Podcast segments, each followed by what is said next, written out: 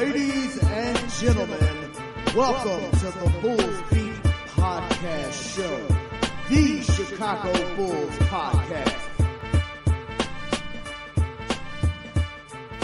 Welcome back to the Bulls Beat Bulls fans. Doug Thomas here with you discussing our Chicago Bulls. And it has been a while since I've done the podcast. Sorry for that. As uh, you may have known, I had some health concerns and you know, some other stuff keeping me busy. I'll give you an update on the health stuff at the very end of the show if you're interested. But uh, the rest of you who maybe don't care can just go through the rest of the uh, the podcast without all that. And so, looking at the season in my first show since the season's been over, and a little bit of uh, a recap, I'd say my grade for the season overall is probably uh, I don't know C minus D plus. You know, it kind of depends a little bit. What are you looking at in, in terms of what the Bulls did here? They didn't make the playoffs. They didn't make the play-in game. I think going into the season, that was an expectation that many of us had, at least a hope that we had. I think we felt we were in the top 10 teams. So to not be there was somewhat of a disappointment, especially because Zach LaVine was healthy for almost the entire season. Sadly, he missed a fairly critical stretch when we actually had Nikola Vucevic here, uh, which would have been nice to see them play together longer and see how that worked out for everyone. But we didn't really get to see that chemistry form nearly as much as we would have liked to have seen. But the other way you could look at this, and maybe if you look at it from this perspective, it's maybe a C plus, B minus, uh, maybe a B even, and for some people possibly even an A, is that we position ourselves to be much better next season by making this trade at the deadline. We, we are going to be much better in the short term over the next couple years. You know, my criticisms of this trade have largely been about, well, where are we really going to go with this group? You know, it's clearly not enough talent, but you know, there's no way to establish enough talent to beat the Nets with Durant, Harden, and Irving. You know, you just look at that and you're like, well, we're not going to get three guys better than that. So it's it's hard to grade any move based on that type of analysis because really everything you do then becomes a loser in that perspective, and that's not really a fair way to look at things, and not a way we'd want to look at things. So we did upgrade the talent quite a bit. You know, we do look like we should be a playoff team next year. I feel like I've been saying that for three, four years in a row, but this time we we really did grab a, a pretty significant uh, piece of talent. And we're not looking at can guys develop into players that will make us better next year. I mean, I think just with the talent we have, if no one makes significant changes, we should have enough talent to make the playoffs next year. So, from that perspective, you could look at this and say the season was a success and that we set ourselves up for better years in the future. Whether the amount better we are is worth the cost and whether we can stay better long enough to be worth the cost are different you know conversations and reasons why I'm less excited about the trade. So depending on your view, I mean, I think this this actual outcome of this season has to be disappointing to everyone in terms of the win loss record, but in terms of how we're set up for next year, you could argue that some significant strides have been made. It'll be very interesting to watch the lottery, which may impact you know how we look at uh, what we do the rest of this offseason, depending whether the Bulls move up, because it's a really big difference, obviously, between getting a top four pick in a four deep draft versus uh, not having any pick at all. You know, I mean, normally you would be slotted at eighth or so, and so instead of going from you know eight up to one to four, you're either now at one to four or you're at nothing. And so I think that is a you know obviously a, a pretty wide difference. So we'll see what happens on draft night. We have around a 20% chance of moving up, so we will keep our fingers crossed. So I'd like to take a look at who's going to come back and who's not going to come back. And it kind of gets in a little bit into an over versus under the cap philosophy. We've talked a lot about going over the cap and, or sorry, uh, going way under the cap and trying to use our cap space to sign someone like Lonzo Ball. Recently, we've seen Mike Conley, Kyle Lowry, and Chris Paul become options that people are looking at if we could get way under the cap and we would lose almost all the depth on our roster to bring in one of those pieces. But, you know, you'd have this like kind of like third star piece that you'd be adding to the puzzle and you'd have to, to fill out the team with vet min guys, but maybe with three stars, that doesn't matter so much. Uh, so those are kind of your, your couple different options there. I'm a fan of staying over the cap, and you know, in general, I have a plan for 2022. The 2022 plan. I know everyone loves plans named after years. We have lots of cap room open. Uh, certainly not to be mocked at all. But I have a 2022 plan, and I'll, I'll get to that in a moment. If you haven't heard me discuss it on the Big Red Bus. But so looking at over versus under the cap, the main thing I think is if you go under the cap, you're going to have to sacrifice a lot of assets to make you know really meaningful space. And there's just not a lot of depth in this class, and not a lot of reason you feel you're going to get any of the guys that you want to get. And what makes the situation a little bit trickier is the guarantee date on guys like Thad and Sato is prior to free agency starting and prior to whether you know whether you're going to get any of these guys. And I think that makes it especially difficult to decide on these guys. I would say it would be an absolute shocker if the Bulls got rid of Thad Young and uh, or Satoransky really just because I think those contracts are, are pretty generous for one year in terms of what you're getting versus what you're paying. Generous on the Bulls side, I guess I should say, maybe stingy. Value contracts, I think they're solid contracts. You're not going to be able to replace those two guys for the 24 million they'll collectively make combined. Like you're not going to be able to replace their productivity.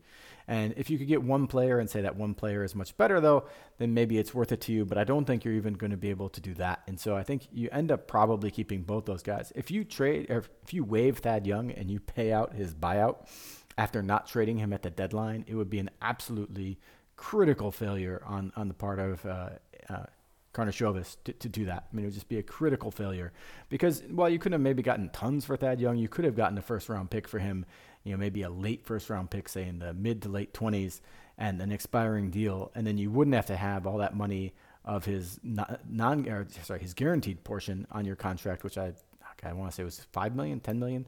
You know, you'd be, you'd be out of that money as well. So, uh, you, you, know, if you screwed that up and you didn't get the pick and you have the extra room on your cap while trying to get under the cap, it would just be a critical failure. Moreover, you know, Thad Young is very, very close with Zach LaVine. Zach has spoken highly about that lots of times.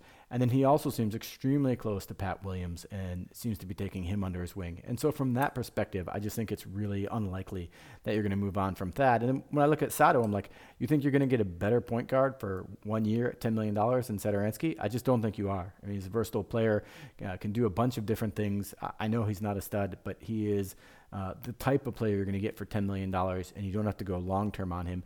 And by keeping these guys who each have one year left, you put yourself in position to do what I call the 2022 plan.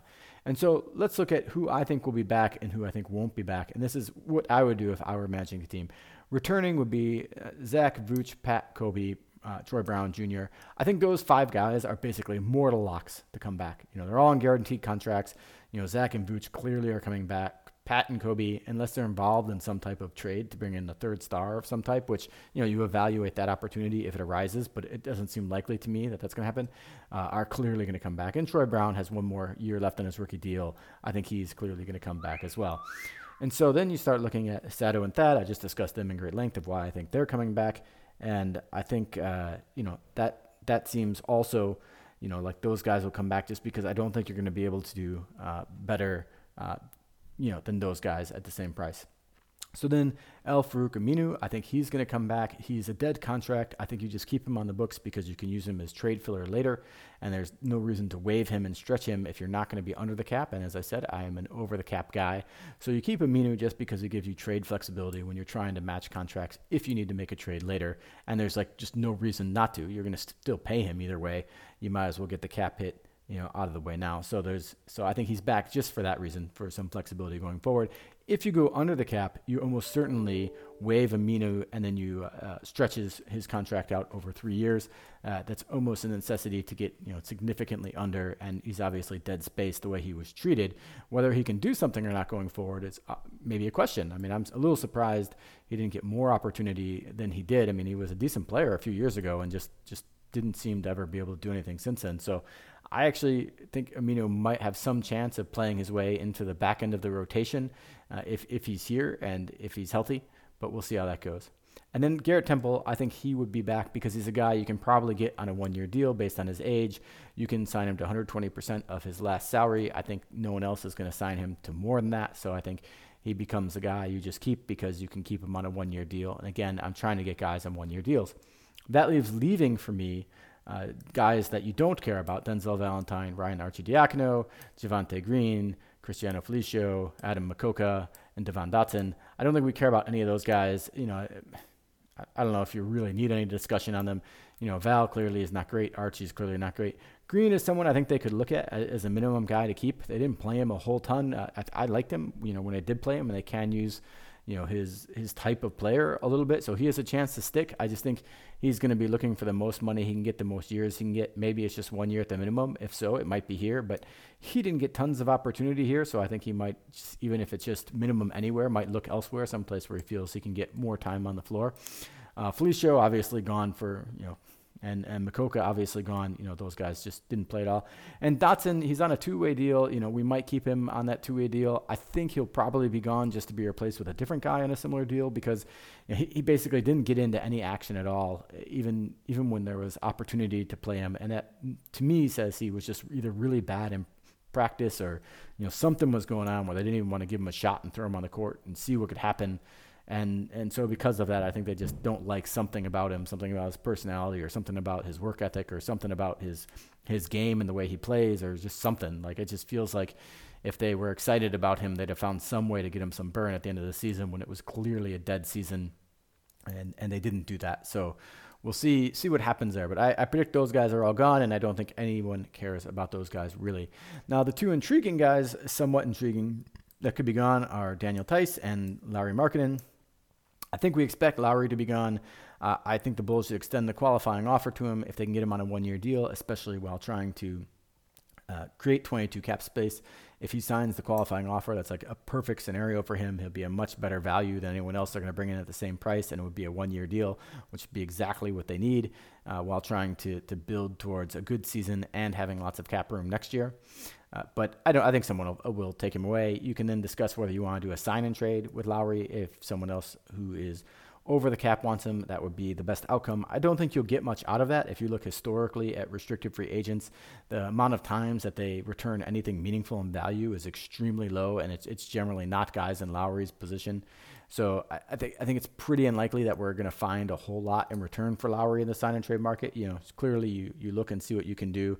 Uh, they remove the phrase base year compensation, but effectively he still counts as what the base year compensation uh, player uh, exception means, which, which means he's going to count as like say 17 million to the, the, team that acquires him, and you know half of that value, 8.5 million to us, and then you're going to have to match salaries, and that that makes things complicated. It means you have to add more players to the deal to to make all the salaries work in the trade. So I think there's there's enough complication there that it just doesn't feel like that's super likely to happen. But yeah, you know, you, you give him the QO and just see what happens uh, from there.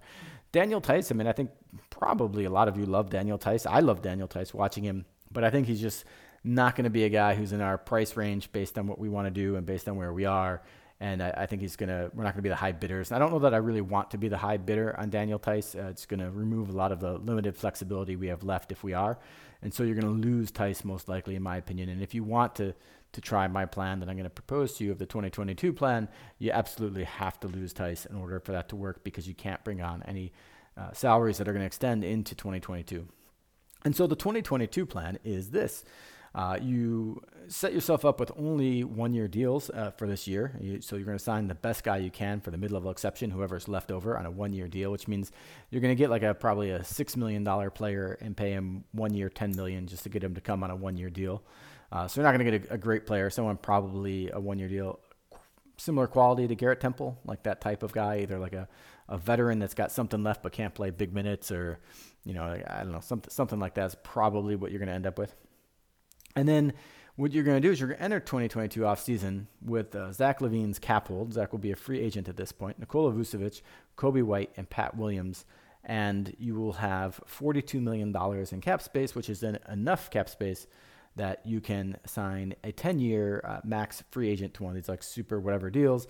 Kawhi Leonard and Bradley Beal are the two guys I would look at signing, not necessarily because they're two, two best guys that'll be in that class. I think Kevin Durant and James Harden and Kyrie Irving's deals might all be options that year. Uh, there's like a lot of different choices of guys that will be available that year that are, are quality and people you'd be interested in. Uh, but I do think that those guys are guys that might consider leaving depending what happens with the Clippers over the next two seasons. Granted, if the Clippers, who just beat the Dallas Mavericks as I'm recording this the previous day and are now in the second round, if they somehow go on a run and win the championship, then I think the odds of that become much, much less. If the Clippers bow out to the Utah Jazz in the second round of the playoffs, then I think you, you know, might see a point where a year later Kawhi Leonard is looking for a new home if things have not improved since then, especially because Paul George hasn't really looked like a star performer next to him. And if Zach LaVine and Nikola Vucevic both look like star performers, he might find that to be a much more intriguing uh, situation to form a big three with someone. So we'll see how all of that shakes out. Uh, Bradley Beal, the other guy I would target, not because I think Bradley Beal is a great fit. I would much rather have Kawhi Leonard, who's both a better player and a better fit. But the intriguing thing about Bradley Beal is that he loves Coach Billy Donovan. He uh, played for him in college, and he views Donovan as one of his best coaches of all time. Has said nothing but positive things about him, and so because of that, it seems far more likely that Beal would consider coming to the Bulls as a free agent, especially with a couple other star players uh, in the Eastern Conference. So I think that is someone that's gettable. Now, I don't like the fit so much. Uh, Beal and LaVine seem highly redundant in, in a lot of ways. But the thing I'm going to say is it's just like Harden and Irving and Durant are redundant in a lot of ways. You can never have too much redundant, high efficiency, high volume scores that can take over a game. Like it's just a, a, an area where it always helps to be redundant. And so I think that those guys can find a way to make it work. Uh, I don't think you'd play a, a real point guard in that position. Probably LaVine or Beal would, would collectively take on the, the point guard roles, and, and Vucevic is a good enough passer as well that you can have a lot of ball movement in that offense without a traditional point guard. You probably would want maybe someone who, who can help bring the ball up the court, another good ball handler out there, but I think you would not uh, run with a traditional point guard and, and if you had those guys. So that's kind of what I think I would do. Uh, you know, like at this point, you're trying to figure out how can we leverage some situation into getting a third star. And there's three ways you can effectively get a star, right? You can get one in the draft – you can get one through trade, and you can get one through free agency. And so the 2022 plan, it leaves open the possibility for free agency uh, as a way to get that start. Now, if you can get one at the 2022 deadline next year, you know, through a trade, and you've got still Aminu Thad and Sato as contracts that can match salary, and you can throw a bunch of picks and you throw Pat Williams or Coby White in there as value or something like that. Sure, you can do that too. This plan doesn't stop you from, uh, you know, using guys as is assets uh, to acquire someone in a trade. So I think from a trade perspective, this plan is pretty similar to whether you go out to free agency and sign people. You know, if you sign someone at market value, and usually when you sign a free agent, you have to kind of overpay if they're not a, a non-max player. So there's a big question of like, is Lonzo Ball, say you sign Lonzo Ball, the $22 million a year uh, for four years, and it ends up being, you know, starts at 22 and ends up at whatever, and it's like, say, basically four 100 by the end of the deal you know, is Lonzo Ball on a 4 100 contract really a value to another team looking for a star player? And the answer, or losing a star player, and the answer is probably not really that exciting to them as, as like a, an asset. Because like it's so expensive, it maybe their their timeline is different. They may not want to take that type of money on the book. So it's not like when you sign guys, generally they are not assets, uh, significant assets. They might be minor assets. Someone might like them, but usually, if you're the high bidder on someone, that means you like them more than everyone else, or at least you know in the ballpark of everyone else, and, and the other people you know paid the same, would have paid similar to you or less, or they weren't able to make a bid. But you're generally not going to get a guy in some great value deal, and so by default, anyone you sign as a free agent this offseason is going to have relatively minimal value as a trade asset later. And so if you look at it from that perspective and knowing that those guys aren't going to have huge value because the, the cost of their contract is going to be similar to the value of their play, then you get to the point where it's like your your trade scenario is still neutral. You can still give up you know, pretty much a lot of picks now. I mean, you'll still have the 23 one out, but you can then go 20, 25, 27, 29. I think would be available 29. I think in 22, I think that that's right. But you'll be able to throw future picks out there if you want to, and you'll have a couple young prospects you can throw out there. And so with with that being that way, then I think you uh, you can maybe still have some chance to trade for a star. I don't think a very high chance, but some chance to trade for a star. And signing one, then now you've got room to sign someone. I think that becomes your most likely possibility to bring in another star player onto this team because you'll have a couple star players, and you know with the roster I hope to construct, I think you'll be able to make the playoffs. You'll be able to make some noise. You'll you'll bring that positive attitude back to Chicago basketball, and that should be intriguing enough to make someone say, "Yeah, I, I there's two other stars here. If I come here, I think I can make something happen." And I think that becomes uh, the most intriguing way you can to to kind of build uh, towards a star player. So uh, that is my thought there. So, a couple things I would maybe consider doing while trying to do this. Uh, first is I would try to make a trade with the Minnesota Timberwolves, and I would offer up Ryan Arcidiacono and uh, Al-Farouq Aminu for Ricky Rubio. And you know, getting Rubio back, he he's he is my solution to the point guard problem, quote unquote. Uh, you can't see me making my air quotes. I think the point guard problem is really overrated. Uh, actually, looking at the needs of the Bulls, I'll go over that in a second. But it, it brings in another point guard uh, who's clearly a pure facilitator, someone who will move the ball, uh, find guys, can facilitate the offense, is a solid defender, you know, not a not a great shooter. Obviously, has lots of holes in his game. The Timberwolves would almost certainly be willing to part with him with uh, D'Angelo Russell there, and then the, depending, you know, really good chance if they keep their draft pick that they'll draft another guy who's going to be a ball handler and can, uh, you know, help in that role as well. I don't think Rubio's in their long-term plans. Saves them about ten million dollars if you throw them some cash as well. And so from their perspective, yeah, you want to give us 10 million bucks, we'll just let this guy go and replace him with a vet min player. I think they'd be willing to do that based on where they are positioned as a team. And it's just a straight, you know, improvement to our roster. Rubio is in the last year of his deal, so then that becomes uh, a deal that does not hurt the 2022 plan. And so that's kind of like i would be looking for trades, and if there's other ones similar to that, where you're trying to get a guy who's, who's solid and has uh, is on the last year of his deal, to a team that's you know maybe doesn't need that guy anymore. And so I just discussed why I don't think, or I should say, I just discussed I don't think point guard is the biggest need on this team. And so I think it feels like point guard's a really big need, and I think that's because we've not really seen Nikola Vucevic and Zach LaVine play a lot of minutes together yet. But when these guys play a lot of minutes together, like how often is the ball going to be in someone else's hand? You know, these these two guys are guys that can both kind of create shots. They can both take a lot of volume of shots. They're both going to put up a lot of shots. They're both going to have the ball a lot. I don't think you need, you know, someone like Kyle Lowry or Mike Conley or Chris Paul who's going to have the ball just tons and tons in their hand playing. Like I just don't think that's going to be a, a super valuable uh, thing for the Bulls to have, especially when looking at the other needs. And this does depend a lot directionally because what happens with Mike, or sorry, uh, Daniel Theis is, is a huge piece of this. So if you keep Theis, maybe you don't need another front court player. But you know, under my plan, you're losing Daniel Theis, and I, I think the Bulls will lose Daniel Theis. And you look at the front court that's left there, and after you got rid of Carter, and after you got rid of Gafford, and after you get rid of Theis, you know the front court that's remaining is basically Pat Williams and Nikola Vucevic. You know, so you're going to need another another big man, and you're going to need a defensive big man. Now, maybe Pat Williams, who's maybe even a wing, uh, maybe he's your starting power forward. You know, maybe Lauri comes back on the qualifying offer, and that becomes different too. But assuming things work as, as I described, it's like you basically are down to Nikola Vucevic and Pat Williams as your front court. So your biggest need now is going to be front court players of some type. You know, you're actually going to really need someone like Daniel Gafford uh, in this situation going forward. And that might be just enough reason why the front office might consider trying to keep Daniel Theis. Uh, but it's it's, it's going to be really complicated, I think, to do that. I guess you still have, sorry, you got Thad Young as well. Thad Young would be the other guy you got there. But, you know, Thad can only play like 20 minutes a day, uh, a game, 25 minutes a game. Like it's it's going to be a very narrow front court. So your biggest need for talent is going to be an impact defender in, in the front court. Uh, I think that's what the team will really need the most. And then after that, you're going to need shooting uh, because you're going to lose Lauri as a shooter. To the extent that Valentine was a shooter, you're going to lose Valentine. Uh, so you're not going to have a, as as uh, much shooting as as you used to. I think so you're going to need another shooter on the wing, and I think you just have to hope that Coby White can continue to improve and develop, and maybe he's not a star point guard, but that he and Zach LaVine can play 1A, 1B, both handle the ball well enough and both handle the responsibilities well enough to get the Bulls into their offense. And that really, you're just going to see a lot of Zach and Vooch pick and rolls and a lot of Coby and Vooch pick and rolls. Maybe we'll even see some Zach and Coby pick and rolls. But but I think uh, seriously, you'll see you'll see those uh, you'll see those pick and rolls a lot as kind of probably being a staple of the offense.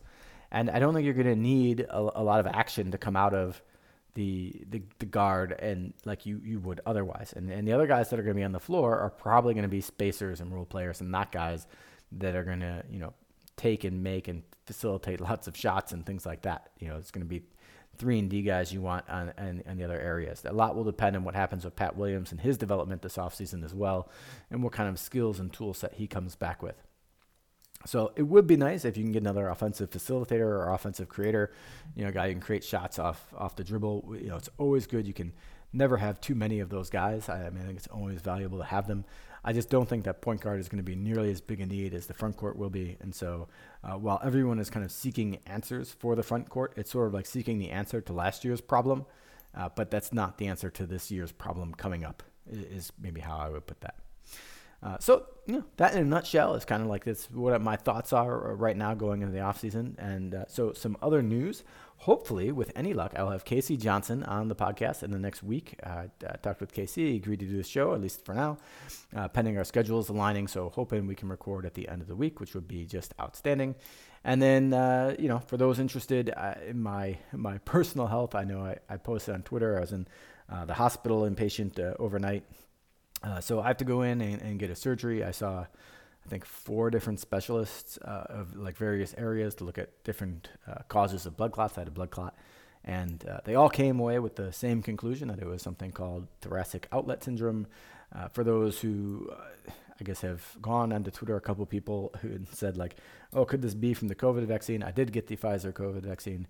Um, you know, I guess I would say, well, in the grand scheme of things, anything is possible uh, you know, the thoracic outlet syndrome was there, and uh, you know, if, if, the vaccine in some way made my blood 10% more likely to to clot, and that was what pushed it over the edge, I, I guess technically. But this was an underlying problem uh, that was going to come out eventually, regardless. Uh, I'd, I'd, say it's you know probably more likely than not, in my completely non-medical, non-knowing opinion, that it was unrelated, but. Uh, you know, there's not, not a lot of reason to think that there's any correlation there. And from a personal perspective, uh, I would still make the same choices. So I, I don't actually worry about that a whole lot. Um, for those who don't know, blood clots are quite serious.